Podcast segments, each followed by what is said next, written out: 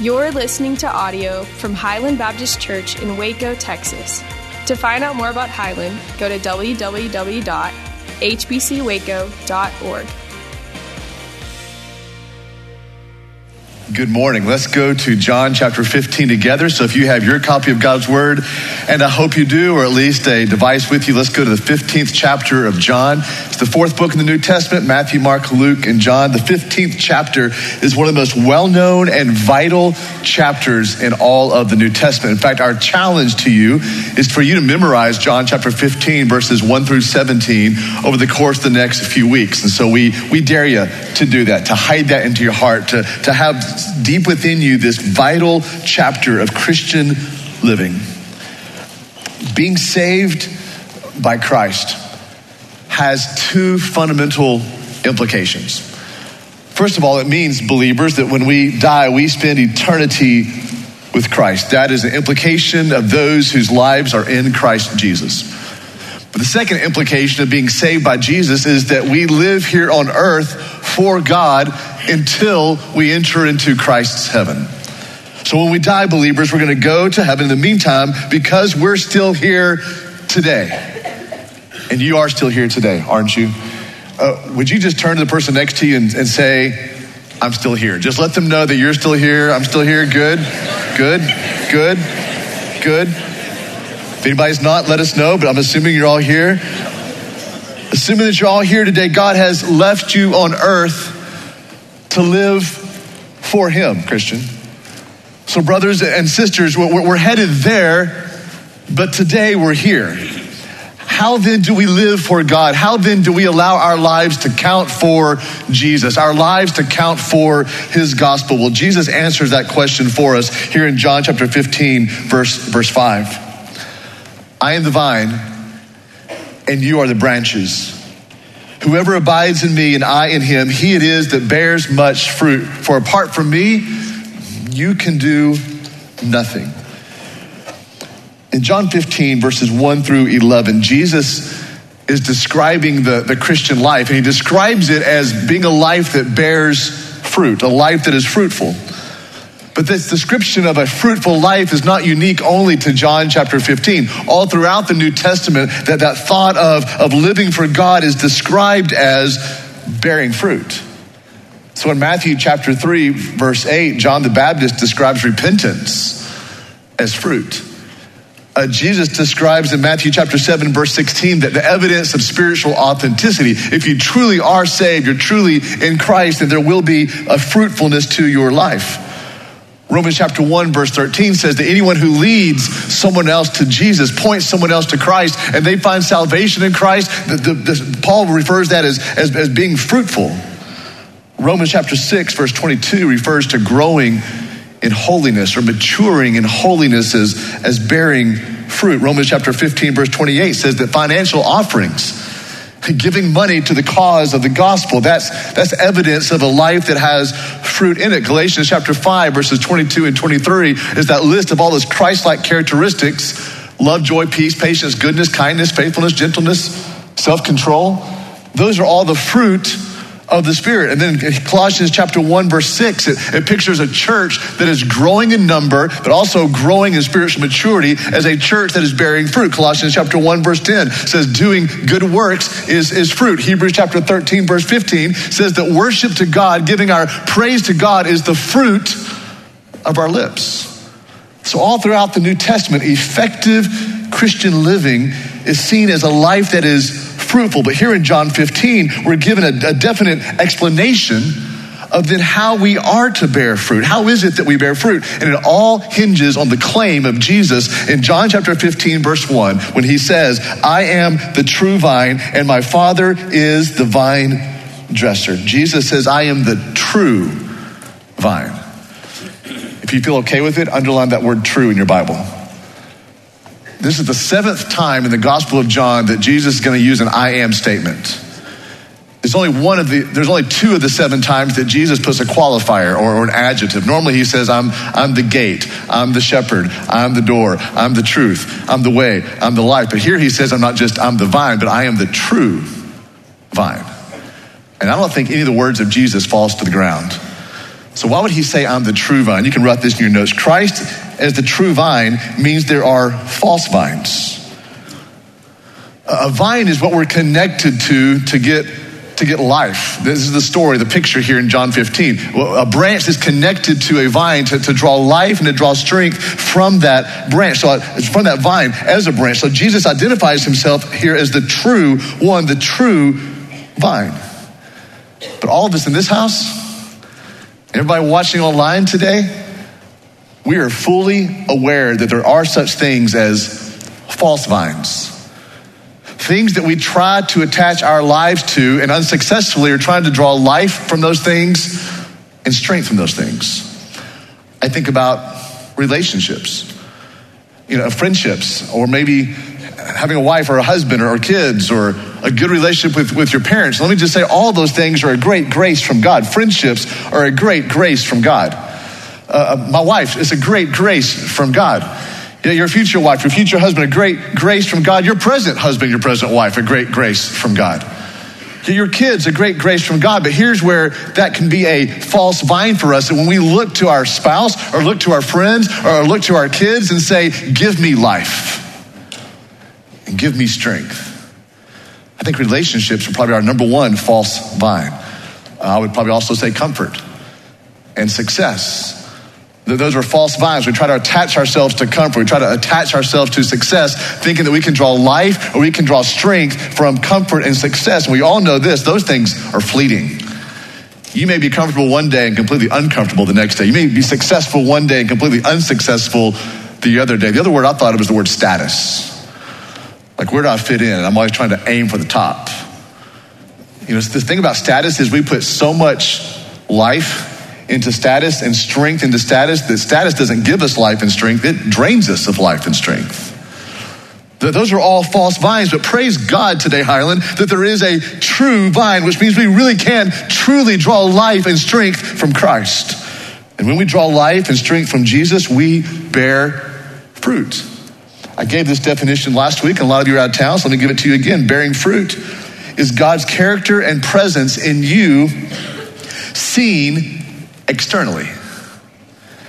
It's the presence of God in you, the character of God in you that others can see. What's the character of God? Let me just throw out a few attributes graceful, humble, filled with love. So, if that's the character of God in you, bearing fruit is that other people look at you and see the humility of God in your life. They see the love of God in your life. They see the, the, the, joy of God in your life. They see the grace of God in your life. That's what it means to bear fruit, that the character, the presence of God is seen by others. Also, let's talk about the power of God in you. If you're a Christian, you have the power of God in you. Therefore, what's the fruit of the power of God in our lives? Courage and confidence and victory. That is bearing fruit. It's not you trying to produce something in your own power, your own strength. It is the presence of God coming out. Uh, the mission of God. The, the mission of God is to exalt Christ. The mission of God is to glorify his son Jesus. The mission of God is to take the gospel to Waco. The mission of God is to take the gospel to the world. Therefore, we know that we're bearing fruit when we also have not only the character of God and the power of God, but also the mission of God seen by others in our lives. This is what it means to bear fruit. Check out John 15 and how it speaks of, of fruit. Look at John 15, verse 2. Your Bible's still open, I assume. Every branch in me that does not bear fruit, he takes away. This is God, the vine dresser, the gardener. He takes it away. And every branch that does bear fruit, he prunes that it may bear more fruit. So, verse 2, we go from no fruit to fruit to more fruit. Look at verse 5. I am the vine, you are the branches. Whoever abides in me and I in him, he it is that bears much fruit. So now we're moving along, not just more fruit, but now we have much fruit. Jump down to verse 16. We have not read that yet in this series, and we'll get there pretty soon. But verse 16 says, You did not choose me. This is Jesus speaking to his people, speaking to you, Christian. You did not choose me, but I chose you. And I appointed you that you should go and bear fruit. There it is again. And that your fruit should abide, which is the Greek word meno, which means to continue, which should last forever. So don't, don't, miss the progression of the text right here in John 15. God wants us to move from verse 2, no fruit, to fruit, to much fruit, to verse 5, uh, to more fruit, excuse me, verse 2, to verse 5, much fruit, to verse 16, lasting fruit. So God is at work in us to make our lives count for Him by uniting our lives to, verse 5, the true vine, or verse 1, the true vine, Jesus. And we cannot do anything to produce fruit in our lives apart from Him. That's verse 5. Our lives are only bearing fruit as we are drawing life and strength from Jesus, just as a branch draws life and strength when it's connected to the vine. Ultimately, ultimately, God's purpose for your life is not just to be a great person. Ultimately, God's great design for your life is not just to be a, a great mom or, or, a great dad or a great friend or a great son or a great daughter. Ultimately, God's purpose is not to transform you into the world's best student. Ultimately, God's design for you, his purpose for you is not to transform you into the best teacher or the best plumber or the best CEO or the best electrician or the best police officer, whatever it is that, that you do, God is not working to give you a greater position or greater prosperity or greater possessions. And oh, Highland, watch out because there's preachers out there today in our nation that will tickle your ears with such unbiblical things.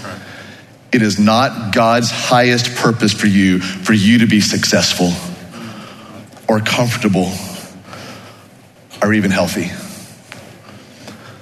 So, what is God's desire?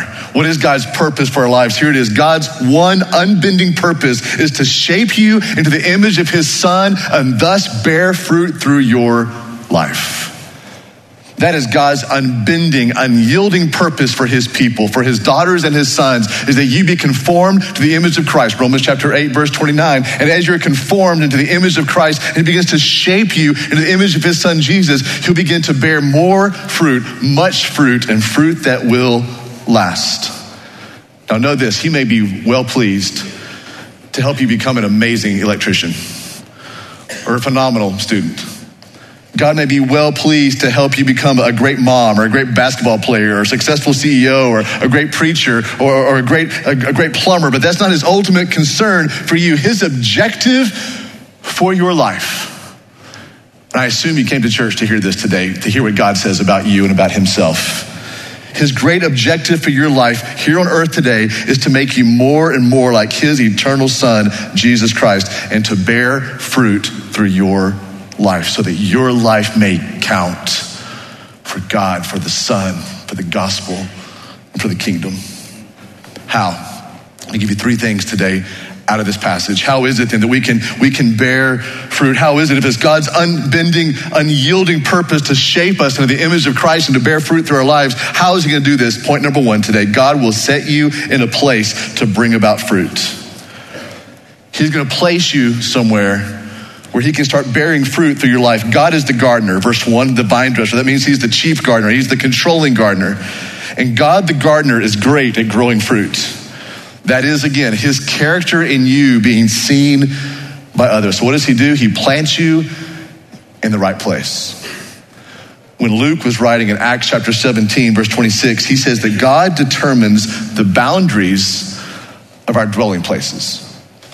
In other words, it's God who creates us, then God determines where we're going to be. He establishes where we're going to be, where we're going to live. That means there are no accidents in the life of a believer. Uh, this means that God plants us where He knows that He can, in our lives, develop much fruit. And it's not always easy, easy to understand why God planted us in a certain place. In fact, quite honestly, we often ask God, Why did you put me here at this time? At this place. Often we say, God, what are you doing in my life? Why have you put me in this certain chapter in, my life? If you're really there, why am I really here?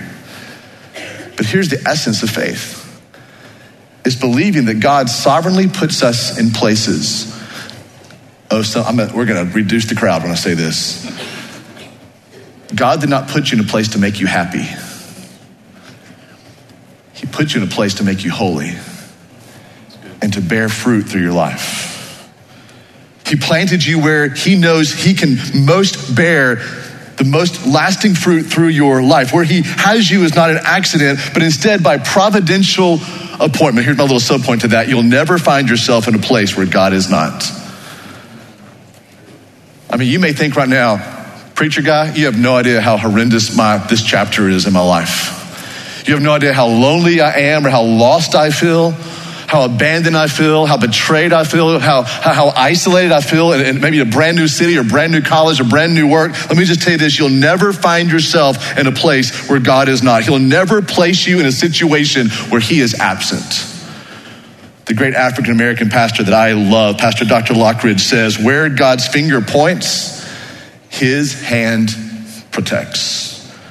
Here's the second thing God's power through Christ will bring about the fruit. It is God's power through, through Jesus that will bring about the fruit. And some of y'all who are kind of type A, some of y'all who are kind of highly strung, some of y'all who are not just achievers, but overachievers, this is really important for you to hear. It is not you bringing about the fruit, it is God's power through Christ bringing about the fruit, the evidence of God seen by others in your life. I remember a story my dad shared in a sermon. My dad was my pastor growing up here in Waco, and I, it's weird what you remember all these years later. Remember my dad telling a story about a little mouse that was crossing a bridge with his friend, a big old elephant. So a true story. Big old elephant, this mouse crossing, and they were crossing over this, this deep ravine on a, on a bridge. And as on that bridge, that, that bridge began to sway back and forth under the weight of that huge elephant. And it, was, it, was, it, was, it was scary for, for the mouse. Like it was just rocking back and forth. And finally, they, they safely made it to the other side. And, and the mouse looked up at his huge companion and said, We sure did shake that bridge, didn't we? I think sometimes that's really what it's like to walk with God. Do not lose sight of where your spiritual weightiness comes from.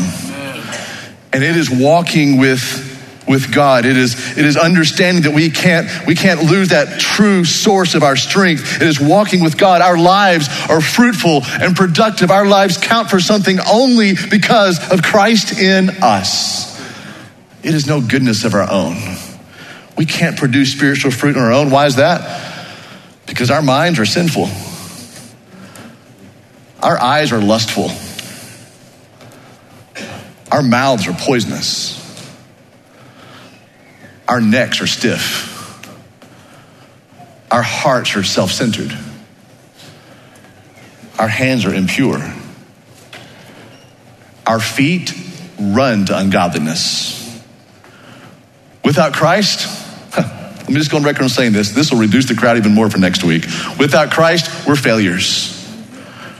Without Christ, there, there's no way that we can produce fruit. There's no way that we can have the evidence of God in our lives without Christ. But when we believe on Christ as the forgiver of our sins, when we believe upon Christ as the leader of our lives, then everything changes. You see, the Lord begins to sovereignly transform our lives from spiritual barrenness to spiritual fruitfulness. Subpoint to that a good axiom to hold on to. Blessed is the one who knows there's only one God, and so stops applying for that position. Happy is the one. I mean, if you're looking for joy, for happiness, for a blessed life, go ahead and be okay with the fact that you're not God. Stop trying to push him aside and take over. In other words, if we're going to live fruitful lives, we've got to stop trying to be the gardener. If we're going to live fruitful lives, we've got to stop trying to be the vine. And just remember that we are the branch. I'm the branch, you're a branch. Verse 5 I am the vine, Jesus says, and you are the branches. We cannot allow any successes in our lives to begin to cause us to think that somehow we can do things without Christ. Man, you'd think at my age, in this position, remember, I'm a pastor, I'm paid to be spiritual. You would think that I would have gotten this lesson by now. I still have to relearn every few days the utter futility and the emptiness of trying to accomplish something in my own strength, of any eternal value in my own strength. It cannot be done. Want to be a godly parent? In your own power, you can't. I want to be an amazing husband, an amazing wife. It cannot be done on your own. Want to be the, the most amazing God honoring student of all time. It cannot be done on your own. Want to shine at work and shine in the neighborhood with the radiance of Christ. It cannot be done on your own. But flip the record and play the other side. And I know I just lost everybody under the age of 20 when I said that, but flip the record over. In Christ, all things are possible. Ephesians chapter 1, verse 3 says, Blessed be the Lord and Father of our Savior Jesus Christ, who has blessed us in Christ with every spiritual blessing in, in heavenly places. So I'm not telling you today that you can do nothing. I'm just saying that you can do nothing, but in Christ, you have every spiritual blessing in heavenly places. Colossians chapter 2, verse 10 says, And you now are complete in Him. You're complete, you're whole in Him. He, he, he who is the head of all principalities and all power. So let me say again without Christ, you can do no thing. But let me encourage you today in Christ Jesus, all things are possible. You have been given every spiritual blessing through Christ. Every spiritual blessing in heavenly places. So here's the third thing I want you to see in bearing fruit as we wrap this up. Then what's our role in bringing about fruit? Or if you will, what does it mean to be a branch? Durham, you've talked, that's my last name. Durham, you've talked about the divine today. Like, okay, we know that it's Christ. We know that He's the one that brings the blessing. We know He's the one that brings the life in, and we know that He's the one that brings the strength. But what about us? Like, what's our role in bringing about fruit? Where are we in John 15? I'm glad you asked. Three things, commands given to us in the bearing of fruit. The first thing is this abide in His word. Look at verse 7, chapter 15. If you abide in me, and my words abide in you, ask whatever you wish, and it will be done. It will be done for you. So, what's our role? First of all, it's just abiding in the Word of God. Be the one, sister and brother. Be the one who loves God's Word, who lives in God's Word, who believes God's Word, who obeys God's Word, who treasures God's Word. What's our role in bringing about fruit? Here's the second thing abide in His love.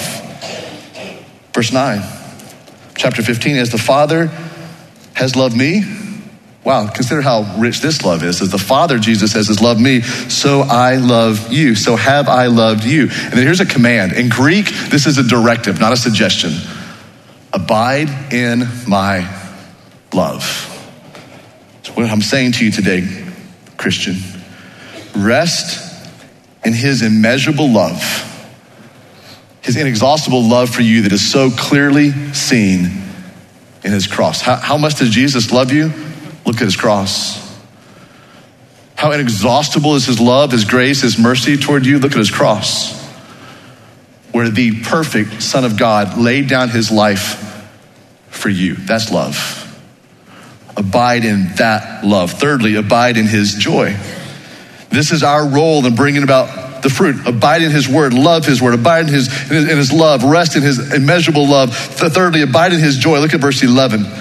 John chapter 15, verse, verse 11. These things I have spoken to you. I've given you this sermon, Jesus says, and I'm about to head to the cross right now, but I say these things to you that my joy may be in you. And then that your joy may be full. Jesus joyfully cares for you.